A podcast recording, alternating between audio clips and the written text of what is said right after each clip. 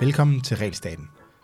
Jeg hedder Jonas Herby, og Regelstaten er podcastet, hvor du, sammen med mig og mine gæster, bliver klogere på, hvordan regelstaten påvirker det danske samfund og den enkelte danskers liv.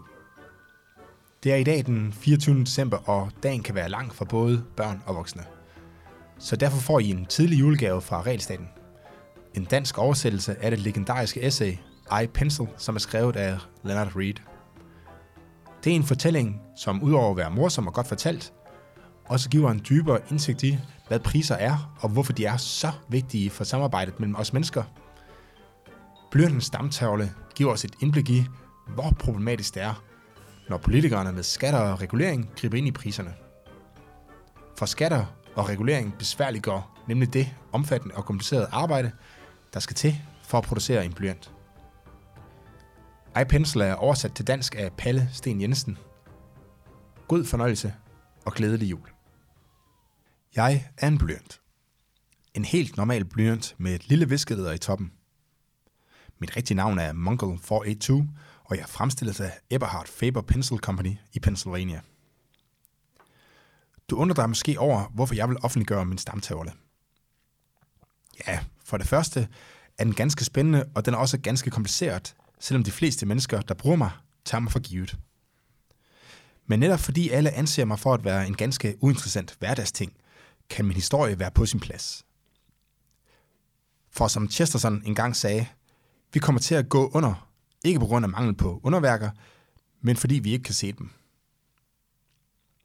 Fordi jeg er en simpel blyant, kan jeg faktisk forklare en vigtig ting meget bedre end mange komplicerede apparater. Intet enkelt menneske har viden nok til at kunne fremstille mig. Det lyder måske fantastisk, eller hvordan? Tænk på, at der fremstilles omkring halvanden milliard af min slags hvert år alene i USA. Se grundigt på mig. En smule træ, lidt bly, et visklæder, lidt metal, farve og tryk. Skulle det være så svært? Du kan ikke spore mine forældre særlig langt tilbage, og det kan jeg heller ikke selv. Men jeg skal forsøge at give dig nogle navne, om ikke andet så for at imponere en smule. Stamtavlen begynder faktisk med et træ, et cedertræ, som voksede et sted i det nordlige Kalifornien eller Oregon. Det krævede en masse save, traktorer og anden udrustning at få den fældede træstamme frem til jernbanen. Det er umuligt at forestille sig alle de mennesker, kundskaber og al den indsats, der var nødvendigt for at fremstille maskinerne, arbejde fra minerne til finmekanikken, for slet ikke at tale om al madlavning til skovarbejderne. Måske medvirkede tusind personer på en eller anden måde i den kop kaffe, skovhuggeren drak. Stammerne sendes derefter til et savværk i San Leandro i Kalifornien. Kan du forestille dig, hvor mange mennesker, der var indblandet i arbejdet med at lave jernbaneskinnerne? Banevolden, vejene og, til, ja, og jernbanetelegrafen. De er alle blandt mine forfædre. Derefter blev jeg savet op i San Leandro. Ud af den store stamme kom der masser af små, firkantede træstykker. 1 cm tykke. De blev tørret og farvet. Hvorfor det, spørger du? Ja, faktisk er samme årsag, som når kvinder sminker sig. I mennesker synes ikke at bryde om bleghed, hverken på jer selv eller på blyanter. Derefter bliver træstykkerne vokset og tørret igen. Jeg undrer mig over, hvor meget arbejde der egentlig er nødvendigt bare for at få denne specielle farveblanding. For ikke at tale om belysningen på fabrikken, varmen, gulvvasken og alt det andet, der skal til for, at et savværk fungerer. De, der vaskede gulv på fabrikken, er faktisk også blandt mine forfædre. For slet ikke at tale om de arbejdere, som lavede dæmningen, der ejes af Pacific Gas and Electric Company, som forsyner savværket med strøm. Og glem ikke alle dem, der var indblandet i transporten af træbrædderne per jernbane, fra San Leandro til Wilkes Barre i Pennsylvania, hvor selve blyantfabrikken ligger. Når træet til slut er kommet til fabrikken, som har kostet 4 millioner dollars at opføre, glem ikke dem af mine forfædre, som sparede denne kapital sammen for at satse den på fremstilling af blyanter, skær en maskine siderne af hvert træstykke. Næste maskine lægger en blyantstift på hvert andet stykke træ, og derefter limer stykkerne sammen til en slags blyant sandwich. Af dette stykke blev mine syv søskende og jeg formet. Det bly, jeg indeholder, som i virkeligheden er grafit, har en lige så lang slægtshistorie. Selve råmaterialet brydes i miner på Kalon. Jeg kan knap nok forestille mig alle de minearbejdere, som har skaffet øh, grafitten op til jordoverfladen. Alle dem, der har fabrikeret de papirsække, som grafitten blev pakket i, eller snoren, som blev bundet om sækkene. Matroserne på skibet, som bragte sækkene til USA, er blandt mine forfædre. Lige så vel som fyrpasserne, vi sejlede forbi, og losserne i havnene. graffitien blandes op med mississippi raffineret med ammoniak. Blødgør tilsættes, såsom dyrefedt behandlet med svovlsyre. Eller efter en ret omstændig proces presses blyantstangen ud ligesom en pølse, der derefter tørres i høj temperatur ovne. For at forøge holdbarheden behandles blyantstangen derefter med en varm fedtblanding, som indeholder almindelige fedtstoffer, paraffinolie og noget så eksklusivt som en Candalivox fra Mexico. Tilbage til mig selv. Jeg blev malet med ikke mindre end seks lag farve.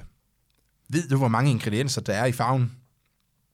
Alene alle de kemiske processer, der skal til for at lave den rigtige gule tone i farven, kræver flere mennesker, end jeg nogensinde vil kunne ramse op. Øverst oppe i toppen af mig sidder det lille metalhylster af messing. Forsøg at forestille dig alle de mennesker, som arbejder i zink- og kopperminer for at skaffe råstofferne. Og hvad kræves der ikke for at forvandle malmen til en tynd messingplade?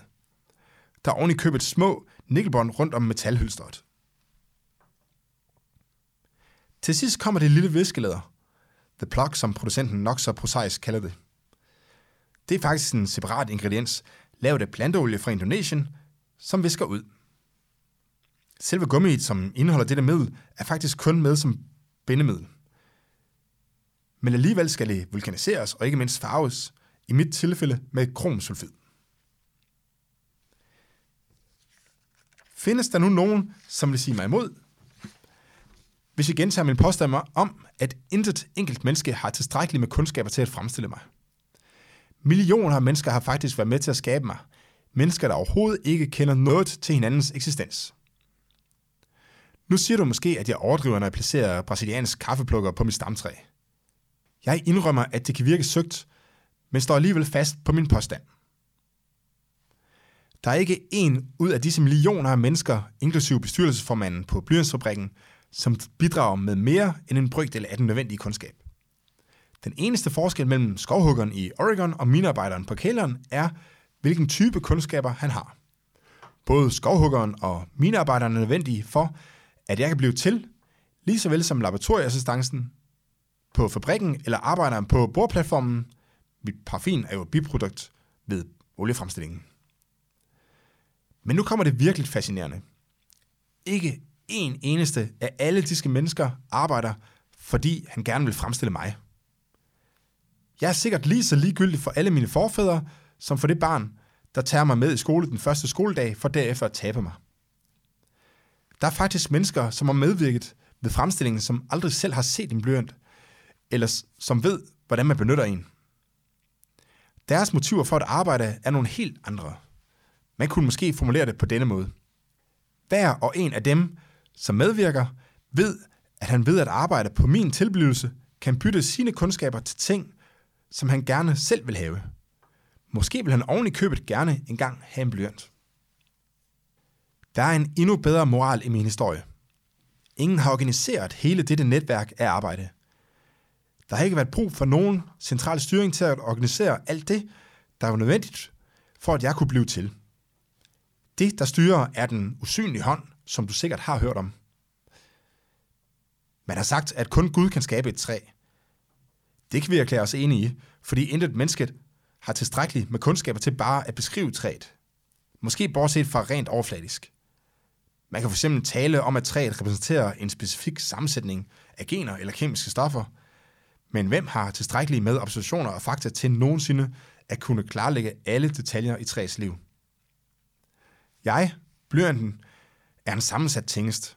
Jeg indeholder træ, zink, kopper, grafit og meget andet.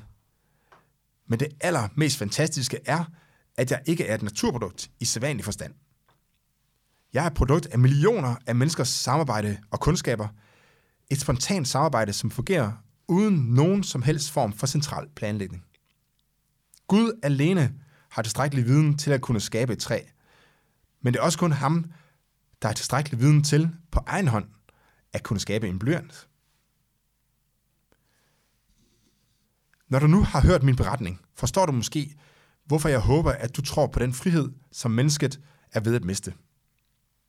Hvis man har kendskab til, at den arbejdsindsats, jeg taler om, og samtidig ved, at al den viden samarbejder naturligt, næsten automatisk for at gøre nytte, helt uden samarbejde mellem regeringer, planlægning eller tvang, så har man fundet frem til en helt nødvendig begrundelse for friheden.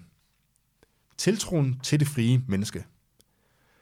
Uden denne tro på mennesket er friheden umulig. Så snart regeringer får monopol på kreativ virksomhed, som for eksempel distribution af post, bliver alle forledt til at tro, at denne virksomhed ikke kunne eksistere, hvis den blev organiseret uden tvang. Og hvorfor så det? Jo, netop fordi alle og enhver ved, at han aldrig vil få tilstrækkelig viden til selv at kunne drive virksomheden, som for eksempel postservice. Alle ved også, at ingen anden har denne viden. Alle har derfor ret. Ingen har tilstrækkelig viden til at kunne organisere postomdeling, lige så vel som ingen har tilstrækkelig viden til at kunne fremstille en blyant. Hvis man derfor ikke tror på mennesket og dets formåen, måske fordi man aldrig har tænkt på, hvor meget samarbejde der er nødvendigt for at fremstille en blyant, så kan man ikke andet end komme til den fejlagtige konklusion, at virksomheden, f.eks. postvæsenet, kun kan trives efter central offentlige retningslinjer. Hvis det nu kun var blyanter som mig, der var resultatet af mennesker og deres frivillige samarbejde, så ville det måske være svært at finde en konklusion. Men der findes beviser overalt. Postservice er en ganske ukompliceret ting sammenlignet med for eksempel produktion af biler eller udvikling af lommeregnere. Når vi nu taler om kommunikation, når regeringen ikke blander sig, er udviklingen gået fremad med kæmpe skridt. Den menneskelige stemme kan sendes rundt om jorden på ganske få sekunder. TV viderebringer begivenheder samtidig med, at det sker. De frie initiativer bringer 150 mennesker fra Seattle til Baltimore på mindre end fire timer. Det frie initiativ skaffer olie fra den persiske golf til New York til en pris, der for to kilo olie er mindre end hvad postvæsenet skal have for at bringe brev tværs over gaden. Kernen i det, jeg gerne jeg vil fortælle, er følgende. Brems ikke menneskers energi og kreativitet ved hjælp af politik.